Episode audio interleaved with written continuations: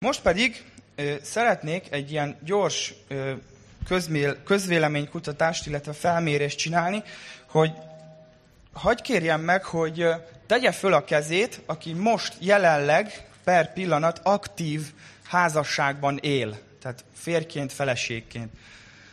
Oké, okay? és a, szeretném kérni, hogy csak hogy lássam így nagyjából az arányokat, hogy még azt tegye föl a kezét most, aki pedig vagy még nem, vagy már nem él házasságban. Oké, okay. nagyon szépen köszönöm. Ez, csak szerettem volna látni így az arányokat, hogy nagyjából milyen itt a, a személyesen jelenlévőknek az aránya.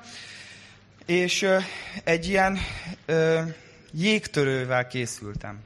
Oldjam a hangulatot. Úgyhogy azt szeretném megmutatni nektek, hogy van itt nálam három darab sportszelet, és ez a három darab sportszelet lesz a jutalma annak, aki hangosan, jól érthetően bemeri vállalni, hogy válaszol a következő három kérdésemre. Magyar szólásokat, közmondásokat szeretnék mondani, és az lenne a kérésem, hogy aki elég bátor hozzá, az ilyen bekiabálásos alapon ö, ö, mondja meg, hogy mit jelent ez a közmondás. Jó? Nagyjából értitek, a, mi a kérés. Az első ilyen, amit könnyű lesz, úgyhogy lehet, hogy nehéz lesz majd eldönteni, lehet felezni kell majd a, a csokit, de tényleg, aki érzi, gyorsan kiabáljon be. Az első ilyen szólás, közmondás, mit jelent ez? Nem esett messze az alma a fájától. A, itt, itt, itt volt, biztos itt elő volt, csak hallottam szülőt is, meg bátyat, bátyat is.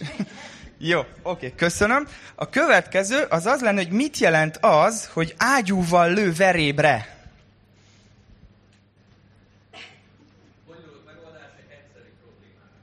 Nagyon jó, zseniális. Ilyen szépen megfogalmazni. Dobhatom? Oké, megvan. Tehát a megoldás, ha nem hallotta valaki, hogy bonyolult megoldással áll elő egy egyébként nagyon egyszerű problémára. Tök jó. Az utolsó pedig, amivel készültem, mit jelent az, hogy bekötik a fejét? Nagyon jó, így van, ez pontosan ezt jelenti. Vajon a férfire vagy a nőre mondják ezt? Igen, ezt a nőre szokták mondani, bekötik a fejét, annyit jelent, megházasodik. Férjhez megy, így is mondhatnánk. Nos, hát szeretném felvezetni a mai témát.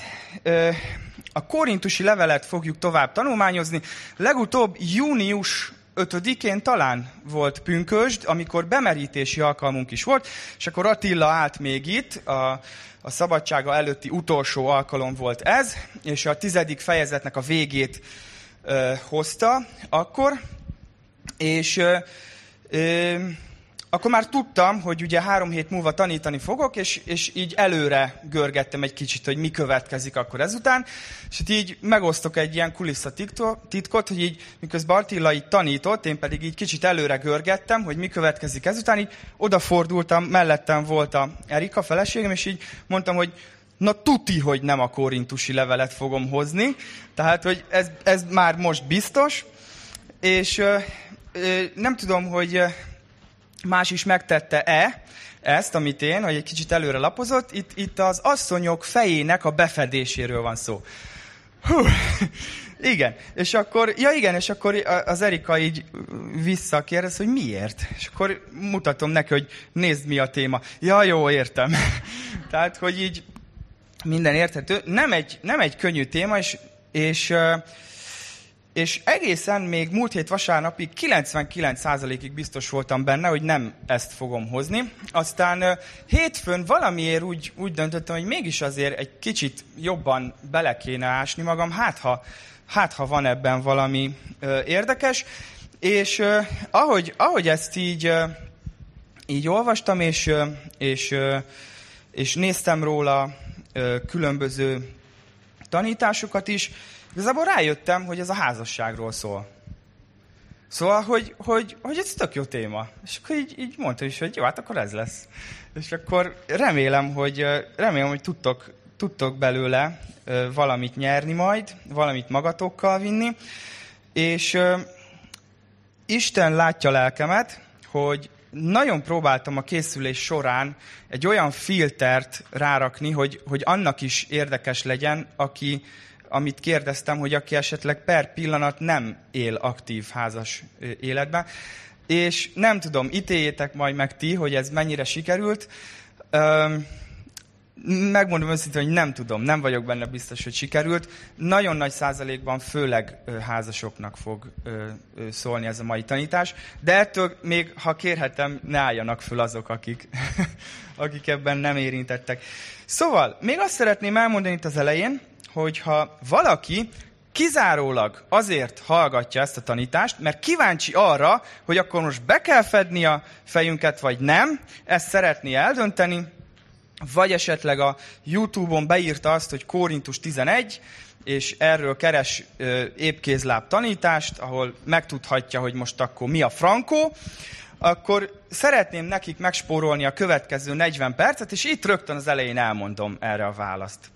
Szóval nem is én, hanem Pál apostol megteszi ezt helyettem, azt mondja ebben a részben, majd fogom olvasni, de most csak így előre lelövöm a poént. Pál erre a kérdésre egy nagyon konkrét, egyértelmű választ ad. Kötelessége az asszonynak befedni a fejét. Úgyhogy ö, köszönöm, aki ezt ö, meghallgatta, és, és, és ha tényleg csak erre volt valaki kíváncsi, akkor, akkor ezzel kész is van. Aki viszont ezek után is velem marad, és remélem, hogy lesznek egy néhányan, azok viszont az a reménységem, hogy fognak kapni ebből az elsőre nagyon furcsának tűn, tűnő igerészből egy olyan útravalót, amit a hétköznapokban, a mindennapokban, konkrét gyakorlati ö, élethelyzetekben meg tudtok majd élni, és, és, és a, a mindennapi gyakorlatotokká tudjátok tenni. Jó, emlékeztető következik. Már többször elhangzott, de szokták mondani, hogy ismétlés a tudás anyja, ez is egy közmondás. Ugye Pál apostol alapított ezt a korintusi gyülekezetet, másfél évet töltött ott, átadta a, a, az evangéliumot és nagyon sok dolgot, ami ebből következik, gyakorlatokat, stb. És aztán továbbment, pár évvel később pedig kap egy levelet a gyülekezettől kérdésekkel, gyakorlati kérdésekkel. Hogyan éljék meg a hétköznapokban a keresztény hitüket? hogy viselkedjenek itt, mit tegyenek ebben a szituációban. És ugye Pál apostolnak csak a válaszát olvassuk, a válaszból következtetünk arra, hogy vajon mi lehetett a kérdés. És úgy látszik, hogy ez a soron következő kérdés az, az, az lehetett, hogy az asszonyoknak a gyülekezeti alkalmak során bekötött, vagy tehát befedett hajjal, vagy pedig enélkül lehetnek jelen. Tehát befedett hajjal kell-e jelen lenniük, vagy pedig enélkül. És a szövegből ugyanis az látszik, hogy a gyülekezetben előfordultak olyan nők, akik nem így voltak jelen.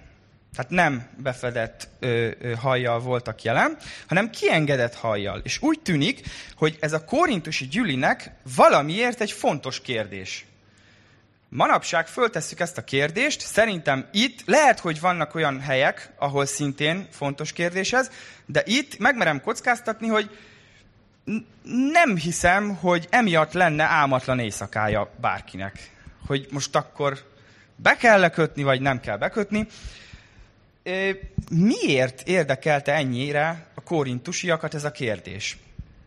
És ugye nekünk irrelevánsnak tűnik, de ott akkor, abban a kulturális közegben ez egy nagyon fontos kérdés volt.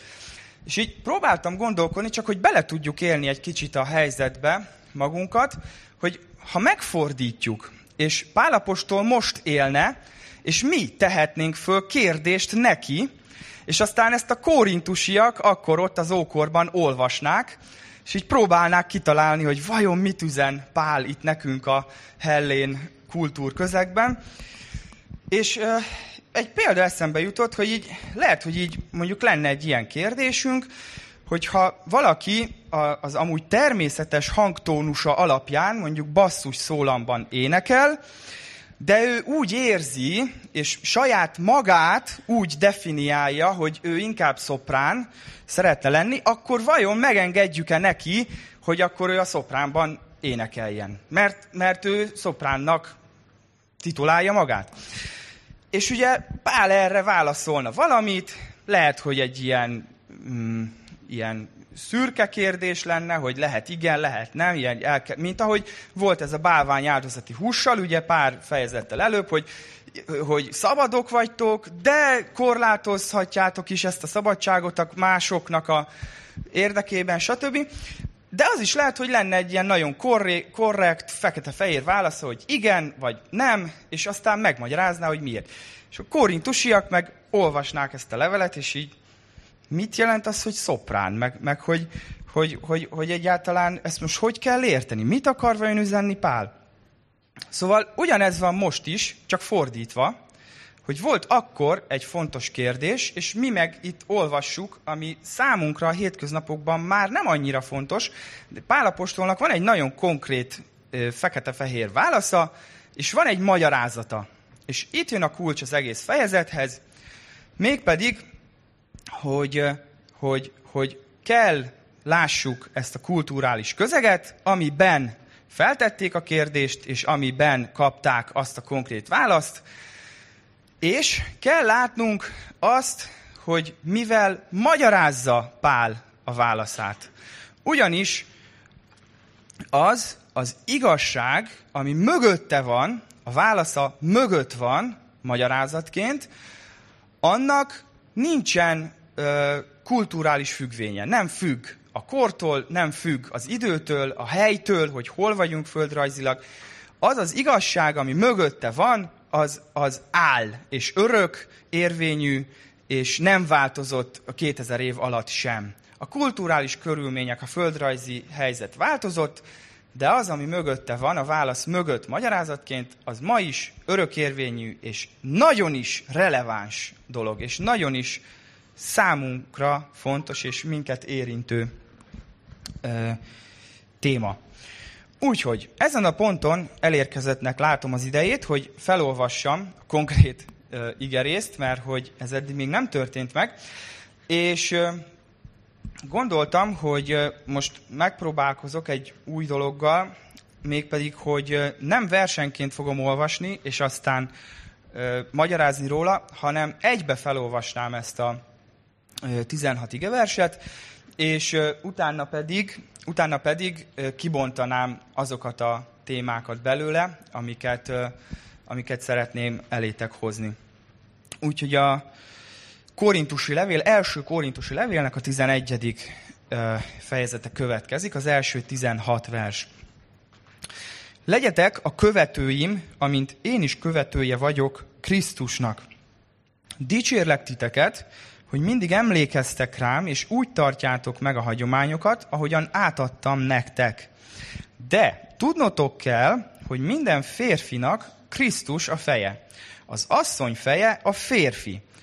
Krisztus feje pedig Isten. Minden férfi, aki fedett fővel imádkozik, vagy profétál, szégyent hoz a fejére. És minden asszony, aki fedetlen fővel imádkozik vagy profétál, szintén szégyent hoz a fejére. Mert ugyanolyan, mintha megnyírták volna. Mert ha az asszony nem fedi be a fejét, akkor vágassa le a haját. Ha pedig szégyen az asszonyra hajának levágása vagy leborotválása, akkor fedje be a fejét. Mert a férfinak nem kell befednie a fejét, mivel ő Isten képmása és dicsősége, az asszony ellenben a férfi dicsősége. Mert nem a férfi van az asszonyból, hanem az asszony a férfiból. Mert nem is a férfi teremtetett az asszonyért, hanem az asszony a férfiért. Ezért tehát kötelessége az asszonynak, hogy a férjétől való függés jelét viselje a fején az angyalok miatt. De az Úrban nincs asszony férfi nélkül, sem férfi asszony nélkül. Mert ahogyan az asszony a férfiból van, úgy a férfi is az asszony által van, mindez pedig Istentől van. Ítéljétek meg magatokban, illik-e az asszonynak fedetlen fővel imádkozni Istenhez. Nem arra tanít titeket maga a természet is, hogy szégyen az a férfinak, ha hosszú hajat visel? Ha viszont az asszony visel hosszú hajat, ékessége az, mert neki fátyolként adatott a haj. Ha pedig valaki ebben a dologban vitatkozni akar, nekünk nincs más szokásunk sem Isten gyülekezeteinek. Azta. Hát vannak ezek a három betűs angol rövidítések, a, most így magyarul ejtem, hogy a OMG, meg a, hát a másikat inkább nem, nem mondom. Szóval, hogy az jutott így először eszembe, meg Ancelotti, Carlo Ancelotti, a Real Madrid edzője, akit onnan lehet tudni, hogy éppen mennyire van ö, fölbőszülve, hogy az egyik szemöldöke így mennyire van így felhúzva. Talán nem tudom, hogy láttatok-e róla képet, mostanában lehetett egy-két képet látni róla, mert ugye a Real Madrid hosszan menetelt a bajnokok ligájában, de az a lényeg, hogy, hogy, hogy na ez szerintem tipikusan egy olyan ö, ö, szakasz, amin így tuti, hogy így, így a maximális kilengés lenne így a, a szemöldökön, még Ancelottinak is. Nekem legalábbis biztosan, és szeretném itt rögtön a legelején leszögezni, hogy miről nem akarok szólni, hogy, hogy lássátok azt, hogy, hogy rengeteg dolog van ebben a szakaszban. Tehát itt olvastunk olyanokat, csak egy néhány példát mondok rögtön a legelején, hogy megtartjátok a hagyományt, ahogy átadtam nektek. Érdekes, hogy milyen hagyományra gondol vajon Pál. Aztán van olyan, hogy mikor mondja, hogy kötelessége az asszonynak viselni, és aztán így oda böki mögé, hogy az angyalok miatt. És így, így megrekedünk, hogy most ez mit jelent. Vagy a végén, vége felé már azt mondja, hogy a természet is arra tanít, hogy szégyen a férfinak a hosszú haj. És így jönnek ezek az ilyen félmondatok, meg ezek a megjegyzések, amik, amikkel így nagyon nehezen tudunk mit kezdeni, hogy ez, ez most miért van ott, vagy most ez, ez, ez most mit akar jelenteni, vagy mi ez a magyarázat. És, és az az igazság, hogy ezekre mindegyikre van magyarázat. És ha valaki nagyon kíváncsi erre, akkor tényleg kérem, hogy írjon rám Messengeren, és elküldöm az összes forrást, amiből készültem, mert marha érdekes dolgok. És tényleg na- nagyon érdekfeszítően kifejtik, hogy ez most hogy van, meg az angyalokra van négy magyarázat például, de amikor készültem, akkor egész egyszerűen azt éreztem, hogy ettől lehet, hogy okosabbak lesztek, ha ezeket elmondom, de holnap otthon a feleségetek irányába nem biztos, hogy fogjátok tudni, hogy mit csináljatok másképp. Vagy, vagy mi az, amiben esetleg jobbak lehettek holnap. Úgyhogy nagyon sok ilyen dolog van benne, ami, ami ilyen ismeretterjesztés és ilyen, ilyen tudás látótér bővítés, de nem akarom erre elpazarolni az, az időt, mert már így is nagyon, nagyon lassan haladok. Szóval az a lényeg, hogy, hogy ezek azok a kis részek, amikre mindegyikre van magyarázat, de nem szeretnék belemenni, de ha valakit érdekel, akkor nagyon szívesen segítek abba, hogy hol, hol, hol találhatóak ezek. És akkor viszont miről fog szólni, miről akarok, mit akarok ebből úgymond kiemelni, vagy elétek hozni.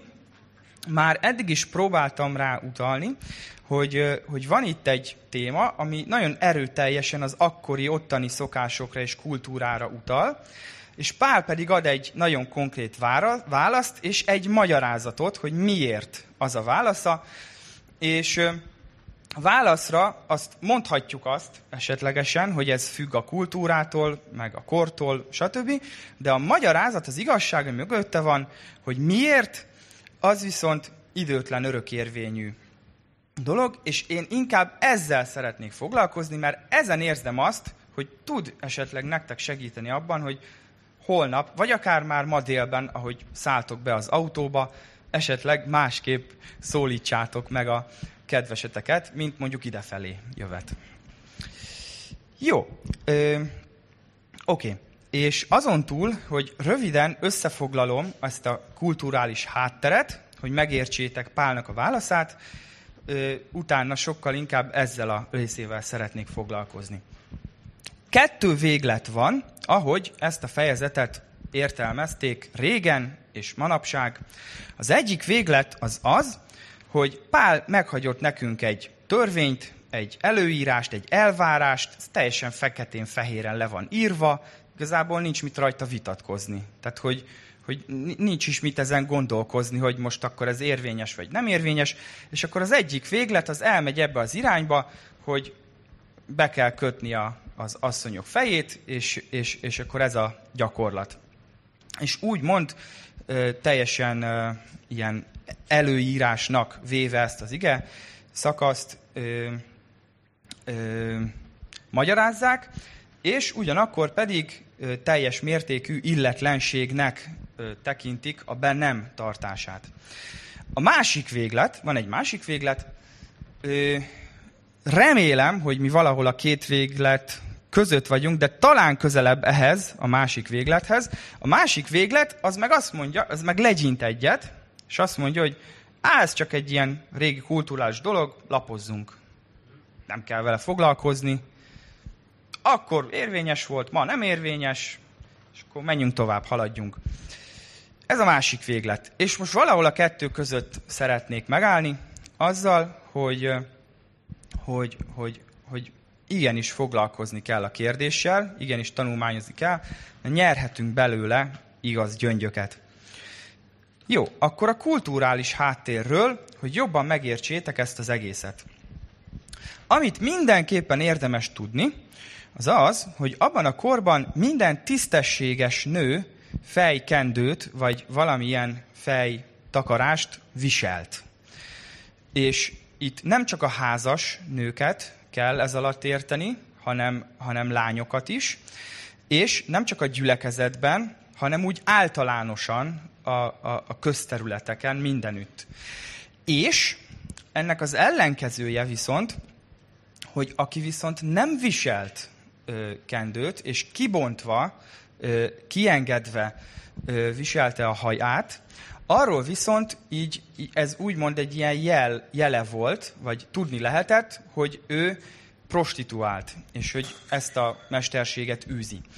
A helyzet az, hogy Korintusban a római birodalomhoz képest is kimagaslóan nagyon magas száma volt a prostituáltaknak. Ennek az az oka, hogy ebben a városban volt jelen az Afrodité kultusz, ami hozta magával azt, hogy, hogy még birodalom szinten is nagyon kimagaslóan. Tehát mondjuk lehet, hogy lehet, hogy a mai Európának az Amsterdamja volt, vagy, vagy nem, nem is tudom, azt hiszem Amsterdam. És az a lényeg, hogy, hogy nem lényeg, egy érdekesség, hogy birodalom szerte a, a prostituáltakra volt egy olyan utalás, vagy egy olyan mondás, hogy kórintusi lányok. Tehát, hogy, hogy ebből is látszik, hogy ez a, ez a hely mennyire, mennyire támadott volt ilyen szempontból, vagy, vagy mennyire jelen volt ott ez a, ez a mesterség, mert hogy úgy utaltak mindenütt másút is az ezzel foglalkozókra, hogy mint egy korintusi lány. És, és manapság nagyon érdekes belegondolni ebbe, hogy kibontott haj, és hogy ugye ennek nyilván az volt a célja, hogy ugye minél jobban magukra hívják a figyelmet, és a férfiaknak a, a vágyát felkeltsék.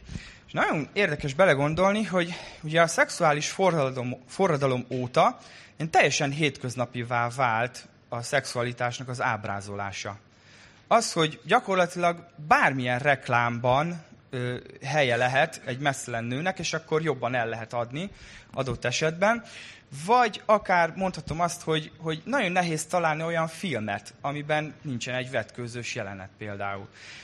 Ö, vagy akármilyen tévéműsor már nem eladható, nincs elég nézettsége, hogyha, hogyha nem vetköznek le benne, vagy nem történik valamilyen ö, ilyesmi dolog. És ö, ennek van egy olyan hatása, hogy a férfiaknak az inger küszöbe valószínűleg egy kicsit így így magasabb lett, mert előfordul olyan, hogy valakinek már, már egy ilyen mesztelen nőnek a látványa egyáltalán semmit nem, nem okoz. Nem, nem csinál semmit. Látja, de nem történik semmi. Semmilyen ingert nem vált ki. És összehasonlításképpen ebbe gondoljatok bele, hogy akkoriban egy kiengedett haj elegendő volt ehhez. Hogy, hogy a férfiban valamit felkeltsen, vagy, vagy valamit elindítson. Tehát, hogy ennyire más volt akkor ez a, ez a, ez a kultúra, vagy ez a, ez a hogy, tehát így állt, így állt a dolog, hogy, hogy, hogy ennyire kis ma, manapság, nagyon apróságnak tűnő dolog, akkoriban ilyen jelentőséggel bírt.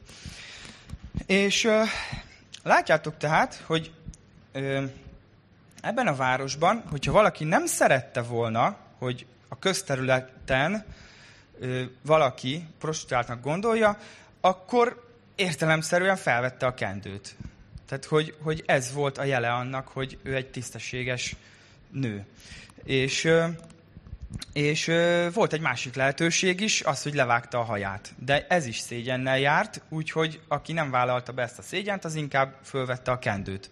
Ezért van ez a dilemmázás itt a ige szakaszban, hogy akkor most leborotválja, vagy fölvegye a kendőt, vagy stb. Nos, és, és ebben a közegben fordult az elő, hogy ebben a háttérben, hogy a gyüliben meg néhányan úgy gondolták, hogy, hogy ugye, ahogy jött az evangélium, és ahogy megértették, hogy kegyelem van és szabadság van, azt mondták, hogy jó, hát akkor nem kell hordanunk ezt a kendőt, és levették a kendőt, és úgy voltak vele, hogy hát mi szabadok vagyunk erre, és, és, és ne kötelezzen senki minket arra, hogy, hogy, hogy föl kelljen venni ezt a kendőt. Na most, ö, ö, ennek szintén ugye egy üzenete volt, és, és ugyanez volt egyébként, ha emlékeztek a húskérdésnél, hogy szabadok vagyunk, és akkor ehetjük, és akkor Pál arra mondott egy olyan választ, hogy igen, szabadok vagytok, de ugyanakkor meg korlátoz, szabadok vagytok arra, hogy korlátozzátok a szabadságotokat mások kedvéért. És itt viszont van egy ugyanilyen kérdés, de itt meg egy nagyon, nagyon konkrét választ ad, hogy de legyen bekötve minden asszonynak a feje. És miért adja ezt a választ? Azért, mert ennek a kendőnek akkor volt egy jelentése, volt egy üzenete. Hogyha viseltem a kendőt, rajtam volt a kendő, azzal is üzentem valamit, mégpedig azt üzentem, hogy én alárendelem magam a férjemnek, ugye valahogy így fogalmaz itt az ige szakaszban, hogy a, a, hogy a férjétől való függés jele, így, így utal rá, hogy a férjétől való függés jele, alárendelem magam a férjemnek, és ezzel együtt Isten rendjének, ami a házasságot illeti. Ez volt az üzenete a kendőnek, és ha nem vette föl valaki a kendőt, annak is volt egy üzenete, annak pedig ugye az volt az üzenete, hogy nem rendelem alá magam senkinek, nem rendelem alá magam Isten rendjének sem. És lehetséges, hogy a gyülekezetben úgy üzenték ezt, azzal, hogy levették a kendőt, hogy igazából ők nem is tudták, vagy nem tudatosan akarták ezt üzenni, egész egyszerűen csak a kulturális közeg miatt ez jött ki belőle, hogy ez lett az üzenete. És, és lehet, hogy máshol egyébként nem volt ugyanilyen jelentősége ennek a fedetlen női hajviseletnek. És érdekes, hogy nem olvasunk sehol máshol más gyülekezeteknek írt levélben ilyen témáról. És egyébként, hogyha hogyha ezt, ezt vizsgáljuk, ugye ezzel egybecseng a legutolsó vers, hogy Pálapostól saját maga mondja azt, hogy ha egyébként valaki még továbbra is vitatkozni akar, nekünk nincsen gyakorlatunk ilyenre. És Isten gyülekezeteinek sem. Tehát magyarul a végén maga Pál mondja ki azt, hogy e, egyébként ez más gyülikben nem téma, hogy most be kell lefedni, vagy nem kell befedni. Ö, jó, és akkor nézzük meg, hogy mi az az igazság, ami emögött, a válasz mögött van. Harmadik versben azt írja Pálapostól, de tudnotok kell, hogy minden férfinak Krisztus a feje, az asszony feje a férfi, Krisztus feje pedig Isten. Háromszor hangzik el itt a kulcs szó, a fej. Ugye ez, ez, ez itt a, ebben a versben a kulcs szó. Ez a fej, ez háromszor hangzik el. Mit jelent? Mire utal az, hogy valakinek a feje? A fej az arra utal, hogy vezető szerep. Vezető szerepre utal, és kormányzásra. Nagyon sok szóval lehet ezt körülírni. Próbáltam válogatni, hogy ne legyen félreérthető. Jelent tekintélyt, és egy bizonyos értelemben véve hatalmat. Az, hogy valaki a fej. Annak, aki a fej, ezeket jelenti. Mit jelent annak, aki nem a fej, tehát a testnek a többi része? Számára ez engedelmességet jelent, és valamilyen értelemben, valamilyen szinten ugye alárendelést jelent. Az, hogy az ő saját akaratát alárendeli a vezető szerepet betöltő személy akaratának. És ez és ilyen nagyon, hm, hogy mondjam, ilyen taszítónak is tűnhet, mert ugye nem, ez, ez nem, nem nagyon szeretjük ezt, hogy alárendelni magunkat. E, ettől úgy, nem tudom, úgy borsózik a, a hátunk, de hogy, de hogy igazából ez teljesen itt van a mindennapi életünkben. Gondoljatok bele abba, hogy ha megállít egy rendőr, akkor jó, mondom úgy, hogy a normális ember az megáll. Tehát ugye ez ugyanerről szól, hogy neki van valamilyen hatalma, és én pedig alárendelem magamat ennek a hatalomnak, mert tudom, hogy ha nem teszem, akkor annak milyen következménye van. És ez egy nagyon egyszerű hétköznapi példa, de lehet nem mondani százmilliót, ami ugyanerről szól. Így áll össze a világ, ahol nincsen meg ez a, ez a, ez a viszony, ott, ott alapvetően anarchia van és káosz, hogy, hogy, hogy, hogyha nincsen ez. És hogy lássátok, de előtte még, hogy mit nem jelent, nem jelent viszont fölényt és felsőbbrendűséget. Nem jelent egyenlőtlenséget. Különbözőséget jelent, de nem egyenlőtlenséget. És ezt szeretném nektek bebizonyítani. Ugye itt három viszonylatot láttunk. Egyrészt, hogy ugye Krisztusnak a feje Isten, ezzel párhuzamosan, hogy a feleségnek a feje a férj, és összeköti a kettőt, hogy a férjnek a feje egyébként pedig Krisztus. Úgyhogy lássuk Krisztus és Isten példáját. Krisztus feje Isten. Ha felsőbbrendű lenne, illetve fordítva, ha Jézus alsóbbrendű lenne, akkor miért, miért olvassuk azt a Filippi 2.6-ban, ami Krisztusról szól, hogy nem tekintette zsákmánynak, hogy egyenlő Istennel. Ezt írja Krisztusról, nem tekintette zsákmánynak, hogy egyenlő Istennel. Ez egy olyan alaptétel, ami szilárd és megrendíthetetlen, hogy Jézus ugyanúgy Isten, isteni személy, és köztük egyenlőség van. És folytatja az ige, figyeljetek, megüresítette magát, szolgai formát vett fel ő, és engedelmes volt a halálig, mégpedig a kereszt halálig. Tehát amit nem olvasunk benne, az az, hogy Isten erre kényszerítette volna. Hogy Isten bele forszírozta volna, hogy ez van neked, és kész. Csönd. Értitek? Hogy ezt a Jézus önként vállalta, és saját maga rendelte alá magát Istennek, úgy is leírtam ide, hogy a saját akaratát alárendelte Isten akaratának. Hol látszik ez? Amikor a halála előtti éjszakán imádkozik Istenhez, és azt mondja, hogy ha lehetséges, távozzék el ez a pohár, de mindazonáltal, ne az én akaratom legyen meg, hanem a tiéd. Itt történt meg az, hogy azt mondta, hogy az ő akarat. És egyébként az evangéliumokban nagyon sokszor olvashatjuk azt, hogy Jézus azt mondja, hogy Isten akaratát keresem, Isten akaratát akarom cselekedni. Oké. Okay. Jó.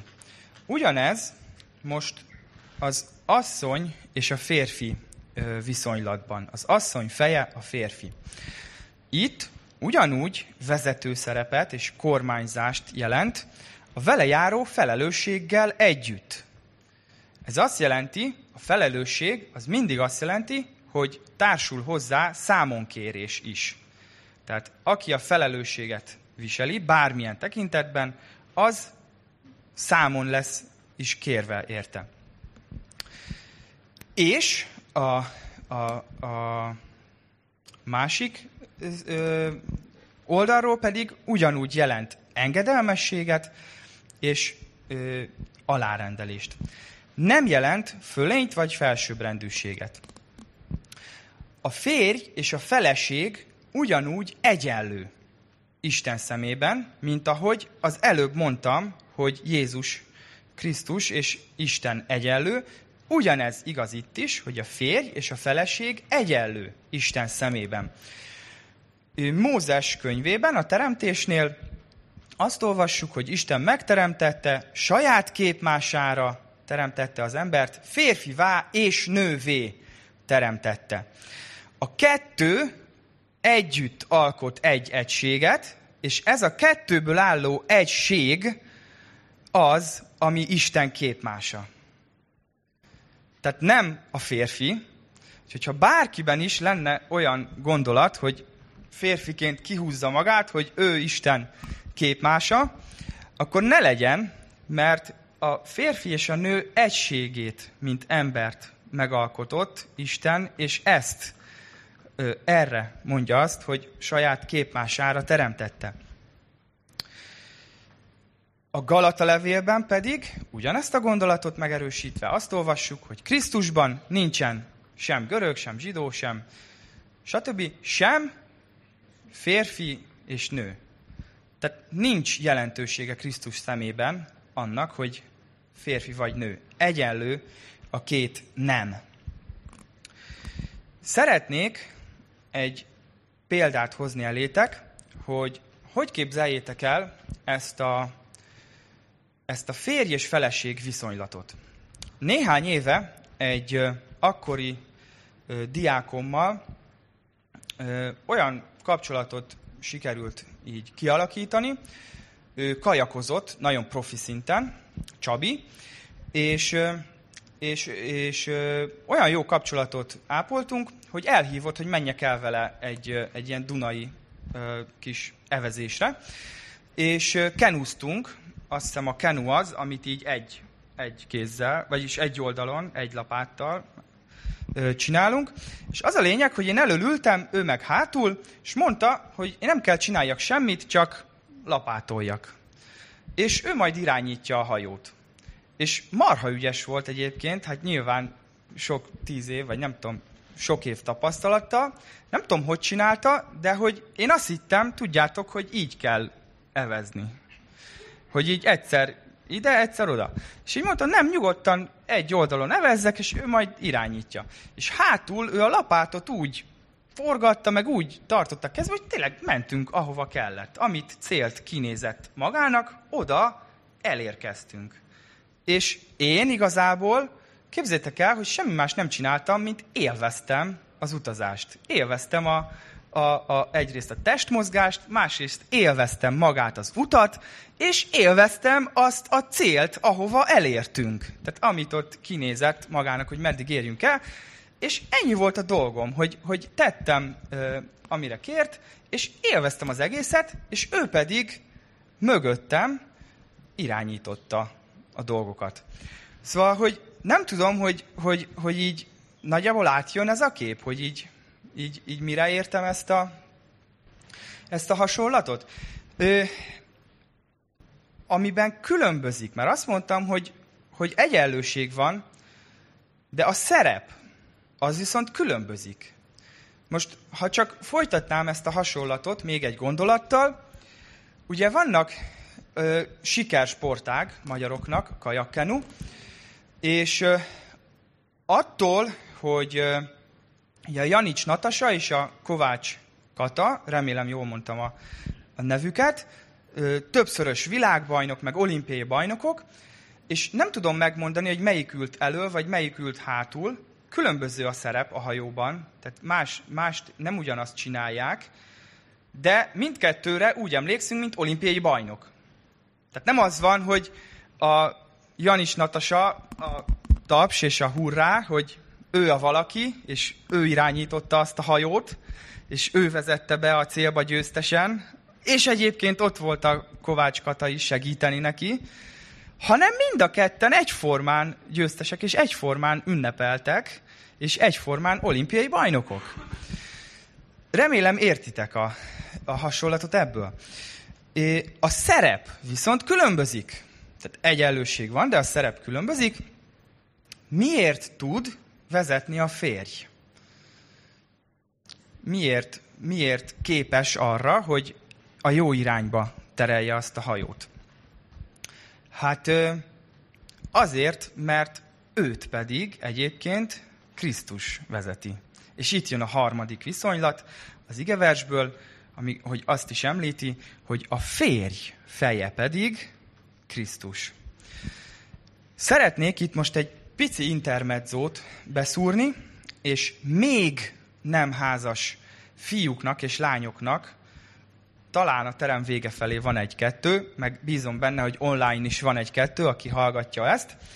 A fiúknak, akik házasodni szeretnének, megvan a vágy a szívükben, hogy találjanak egy, egy hozzájuk illő segítőtársat. Azt mondja a Biblia, hogy hozzájuk illő segítőtárs. Mielőtt vezetni szeretnétek valakit, vagy, vagy egy házasságot, vagy egy családot, előtte tanuljátok meg engedelmeskedni Istennek a, a vezetését. Isten vezetésének engedelmeskedni. És ugyanígy a lányoknak is egy gondolat, hogyha házasodni szeretnétek, és kerestek olyan férfit, akihez azt mondjátok, hogy örömmel, és mint ahogy Jézusról olvastuk, hogy önként alárendelte magát, az akaratát Istennek.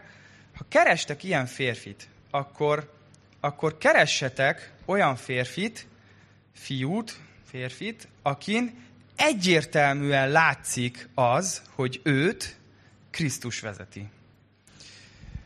Az emberben bízni, az valószínűleg csalódást fog okozni. De, ahogy mondja az ige, aki Istenben bízik, az nem szégyenül meg soha. Oké. Okay. A nyolcadik vers azt írja, mert nem a férfi van az asszonytól, hanem az asszony asszonyból, bocsánat, az asszony a férfiból, mert nem is a férfi teremtetett az asszonyért, hanem az asszony a férfiért. És akkor most jön az, hogy mi az a szerep, ami Istennek a rendje szerint a férjre és a feleségre vonatkozik. A segítőtárs. Nem jó az embernek egyedül, alkotok hozzá illő segítőtársat. És ez a szó, ebbe benne van a jelentésben az, az a szó tő, amiből ez származik, hogy körülvesz. Körülvesz. Tehát a segítőtársnak van egy ilyen, ilyen jelentés tartalma, hogy körülvesz. A nő egyébként abból a darabból lett, ami a férfiból hiányzik.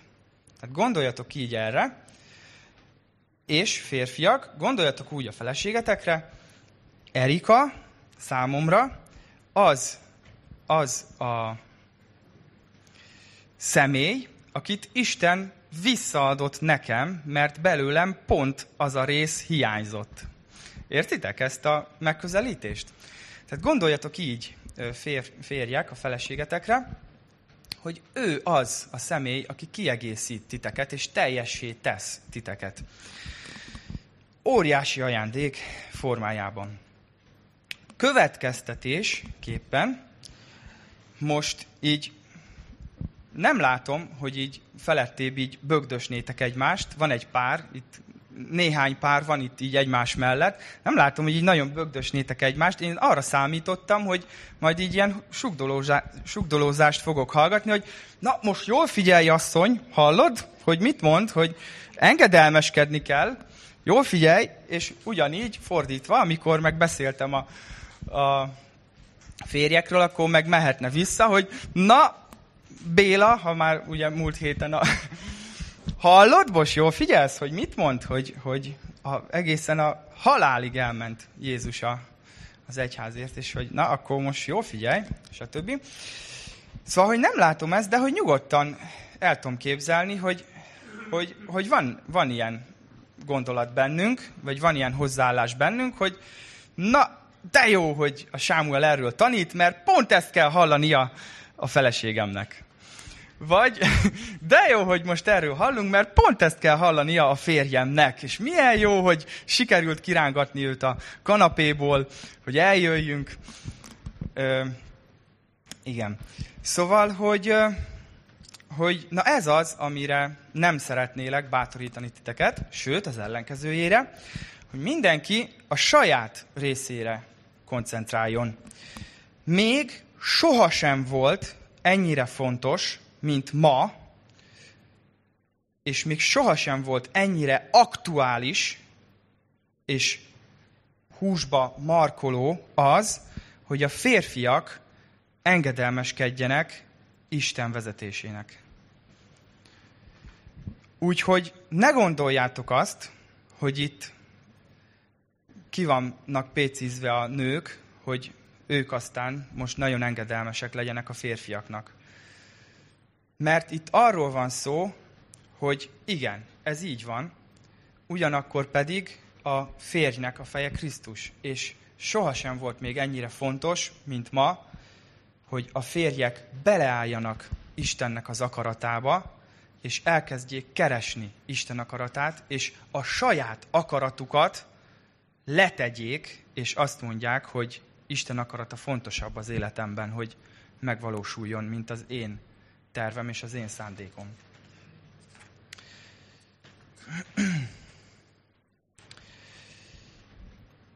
Feleségek pedig, mi van akkor, hogyha ez így annyira idilli, és annyira szép, és annyira jó lenne, de hogy az élet az meg annyira nem ilyen, és annyira két emberen múlik, hogy, hogy ez megvalósuljon. És mi van az ember kezébe? Mindenképp szeretnék arról szólni, hogy nem megoldás feleségként az, hogy akkor beállok a helyébe. És ha ő nem teszi, jó, akkor átveszem, és akkor csinálom én. Nem vezet jó irányba. A korintusiaknak az volt Isten terve elleni lázadás, hogy levették a, a fej, fejkötőt, a kendőt. Manapság sokkal inkább látom Isten terve elleni lázadásnak azt, hogyha házasként nem a saját szerepünket akarjuk betölteni, hanem a másikét.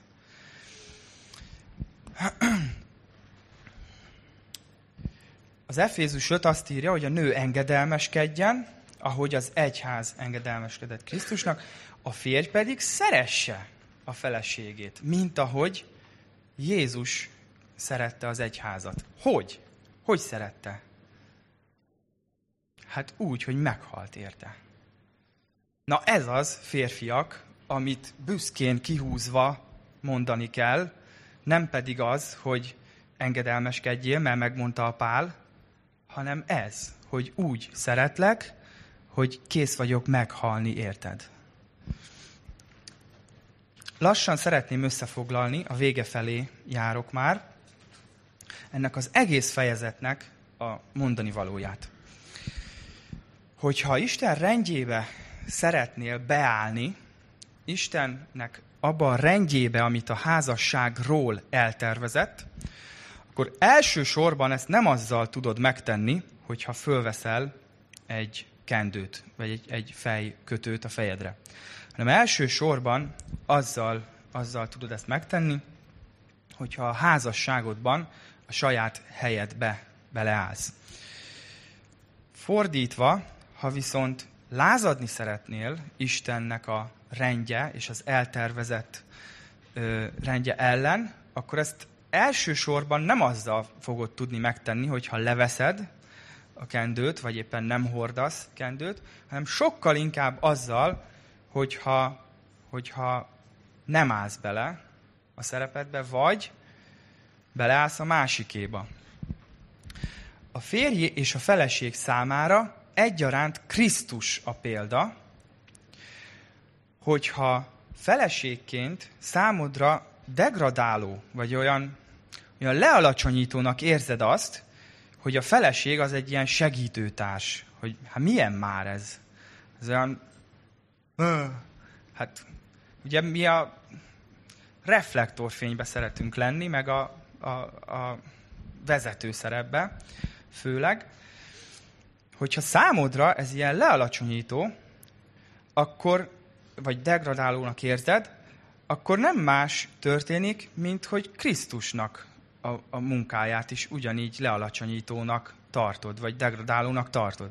Hiszen gondoljatok bele, hogy ő pontosan ugyan ezt tette, és példát adott nektek abban, hogy hogyan tegyétek meg azt, hogy önként lemondotok az akaratotokról, a másiknak az akarata érdekébe. Ha számodra, férfiak, ha számodra a vezetés az leuralást jelent, vagy azt jelenti, hogy az asszonynak csönd van, és én majd mondom, hogy merre megyünk, akkor ez szintén ugyanígy Krisztusnak a, a megszégyenítése, és az ő munkájának a lealacsonyítása és a degradálása, mert ő nem ezt a példát mutatta. Ő nem így vezette az egyházat. Úgyhogy szeretném azzal befejezni, és lassan a, a dicsőítő csapat majd készülődhet. Szeretném azzal befejezni, hogy akárhol vagy most, el lehet indulni egy úton a javulás irányába, vagy a fejlődés irányába. Isten számára nincsen olyan, hogy lehetetlen eset. Nincsen olyan, hogy reménytelen eset. Volt egy film, aminek nem emlékszem a címére, de ilyen nagyon veszekedős házas pár elment egy pár terapo- terapeutához, vagy nem is tudom, hogy kell ezt mondani, és így bemutatkozott, hogy számára nincs reménytelen eset, és, és nem javasolja senkinek a vállást, és stb. És így mondta, hogy hát akkor mondják, hogy mi a helyzet, és így elkezdtek ott előtte veszekedni, ordítottak egymásra, meg minden, és a, a terapeuta meg csak nézte őket, és na jó, oké, ez reménytelen eset. Tehát, hogy igen, az embernek igen, az embernek van ilyen. Az ember, ha magára néz, a házasságára, vagy a környezetére, akkor azt mondja, hogy ebből hogy, hogyan lehet kijönni? Hogyan lehet ezen már változtatni? De Isten számára nincsen ilyen. Ő soha nem mond le arról az egységről, amit egybe szerkesztett. Azt mondta, hogy amit ő egybe szerkesztett, azt ember el ne válassza. És ő erről nem fog lemondani, azért, mert ő azt gondolja, hogy hú, ez reménytelen. Bárhol vagy, Isten a helyreállítást onnan, attól a ponttól el tudja kezdeni. És akárhány éves vagy, ha már nagyon a vége felé jársz, és azt gondolod, hogy hát jó, oké, lehet, hogy Isten helyreállítana, de hát ahhoz kéne vagy tíz év, nekem meg már nincs annyi, akkor, akkor sincs igazad. Akkor sincs igazad, mert ott, ahol vagy, attól a ponttól helyre tud állítani Isten, és el tudja, el tudja végezni az ő tervét, megvalósítani a te életedben, és a ti életetekben. A végső záró gondolat, még egyszer emlékeztetőként, akár férként, akár feleségként, akár leendő férként, vagy leendő feleségként, minnyájunk számára Jézus Krisztus a példa. És az a lelkület legyen meg bennünk, ami ő benne is megvolt, hogy alá rendeljük magunkat Isten akaratának, és engedelmesek vagyunk, és ugyanígy a férjünk irányába.